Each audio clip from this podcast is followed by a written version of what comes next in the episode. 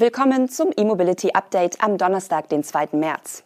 Diese Nachrichten aus der Welt der Elektromobilität haben wir heute für Sie in der Sendung. VW legt Batteriefabrik in Osteuropa auf Eis. BMW entwickelt neue Verbrennerplattform. Mini bringt zwei E-Modelle auf den Markt. NIO weitet Jahresverlust aus und Tesla im Februar in Deutschland vorn. Volkswagen hat seinen Plan für eine Batteriezellfabrik in Osteuropa offenbar auf Eis gelegt. Laut einem Medienbericht priorisiert der Konzern nun ein Werk in Nordamerika. Hintergrund sind mögliche Subventionen von umgerechnet 9 bis 10 Milliarden Euro aus dem Inflation Reduction Act der US-Regierung. Das berichtet die Financial Times. Die stattliche Höhe der möglichen US-Förderung sollen Volkswagen-Vertreter in der vergangenen Woche gegenüber EU-Beamten erwähnt haben. Bevor es zu einer Entscheidung kommt, will Volkswagen aber auf eine Reaktion aus Brüssel warten. Die Pläne in Nordamerika seien deutlich schneller vorangeschritten als erwartet und hätten die Entscheidungsfindung in Europa überholt, so die Quelle. Wie Volkswagen gegenüber der Financial Times erklärte, bekenne sich der Konzern zwar weiter zu seinem Plan, weitere Batteriezellfabriken in Europa zu bauen. VW baut bisher eine Zellfabrik in Salzgitter, eine nahe Valencia und eine weitere Fabrik soll zusammen mit Northvolt in Schweden entstehen. Für die vierte der sechs geplanten Europazellfabriken hatte sich zuletzt das Flughafengelände nahe der tschechischen Stadt Pilsen als Favorit abgezeichnet. Ob diese Fabrik nun zeitbar umgesetzt wird oder VW vorerst seine US-Pläne priorisiert, ist offen.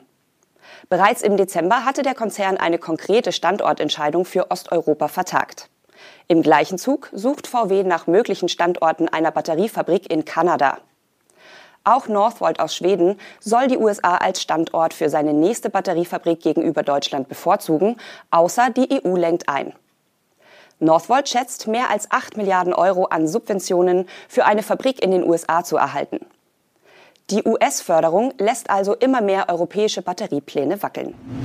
BMW plant offenbar noch lange mit Verbrennungsmotoren. Die SUV der X-Reihe könnten bis weit ins kommende Jahrzehnt auch mit Benzin- und Dieselmotoren gebaut werden.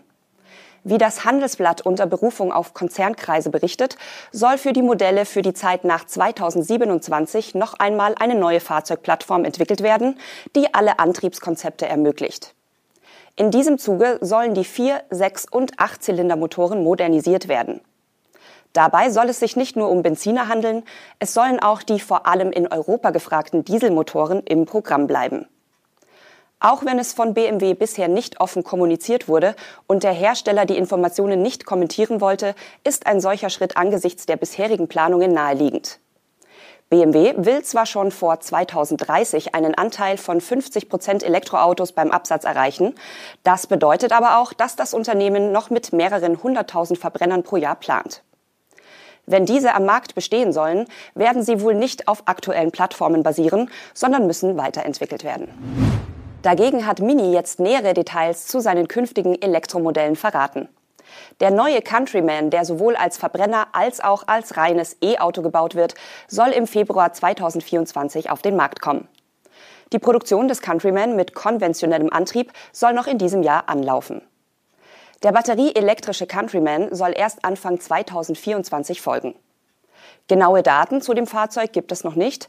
Er dürfte sich aber am bereits vorgestellten Plattformbruder BMW iX1 orientieren, zumindest als Topmodell mit Allradantrieb. Ab Mai 2024 folgt auch eine Neuauflage des Mini Cooper als Verbrenner und E-Auto. Dabei handelt es sich um jenes Modell, das in Kooperation mit Great Wall aus China entsteht. Mini bezeichnet das neue Modell nun als Cooper. Bisher hat diese Bezeichnung nur eine Motorisierung beschrieben, neben Varianten wie dem Mini One. Jetzt heißt das ganze Modell Cooper, die Antriebsvarianten werden wohl über eine andere Logik unterschieden. Das Fahrzeug wird bereits eine ganze Weile erprobt, die offizielle Premiere der nunmehr fünften Generation des Mini steht aber noch aus. Medienberichte nennen Leistungsstufen zwischen 135 und 160 kW und zwei Batterieoptionen mit 40 und 54 Kilowattstunden. Übrigens, der Cooper soll Electric First produziert werden, also genau andersherum als beim Countryman. Der Cooper mit Benziner soll erst im Juli 2024 auf den Markt kommen, als wohl letztes Minimodell mit Verbrennungsmotor. Die Markteinführung des rein elektrischen Aceman ist für Januar 2025 geplant. Mit knapp 4,10 Meter Länge soll sich der Aceman zwischen dem Mini Cooper und dem größeren Countryman einordnen. NIO hat seine Geschäftszahlen für 2022 vorgelegt. Der chinesische Elektroautohersteller konnte zwar seine Auslieferungen und somit den Umsatz steigern, wohl aufgrund der Kosten für die Entwicklung neuer Modelle und die Expansion stieg aber auch der Verlust und das deutlich. Nun aber zu den Details. NIO konnte im vergangenen Jahr rund 122.500 Elektroautos ausliefern, 34 Prozent mehr als 2021. Der Umsatz von NIO belief sich im abgelaufenen Jahr auf umgerechnet rund 6,7 Milliarden Euro, was einer Steigerung von 36 Prozent gegenüber dem Vorjahr entspricht. Unterm Strich stand im vergangenen Jahr aber ein Nettoverlust von 1,96 Milliarden Euro. Das sind fast 260 Prozent mehr als im Vorjahr. Ein Lichtblick war immerhin das vierte Quartal. Mit über 40.000 ausgelieferten Fahrzeugen konnte NIO sein mit Abstand bestes Quartalsergebnis verzeichnen. Dass der Verlust dennoch so stark gestiegen ist, hat laut NIO mehrere Gründe. Einige davon sind auf die jüngste Entscheidung zurückzuführen, eine Plattform einzustellen und noch recht junge Modelle vom Markt zu nehmen bzw. durch weiterentwickelte Versionen zu ersetzen. Zudem will NIO sein Netz an Batteriewechselstationen in China enorm ausbauen, bei den Batterien selbst womöglich auf Rundzellen umschwenken und in naher Zukunft mit dem Bau zweier neuer Fahrzeugwerke beginnen. All das kostet Geld.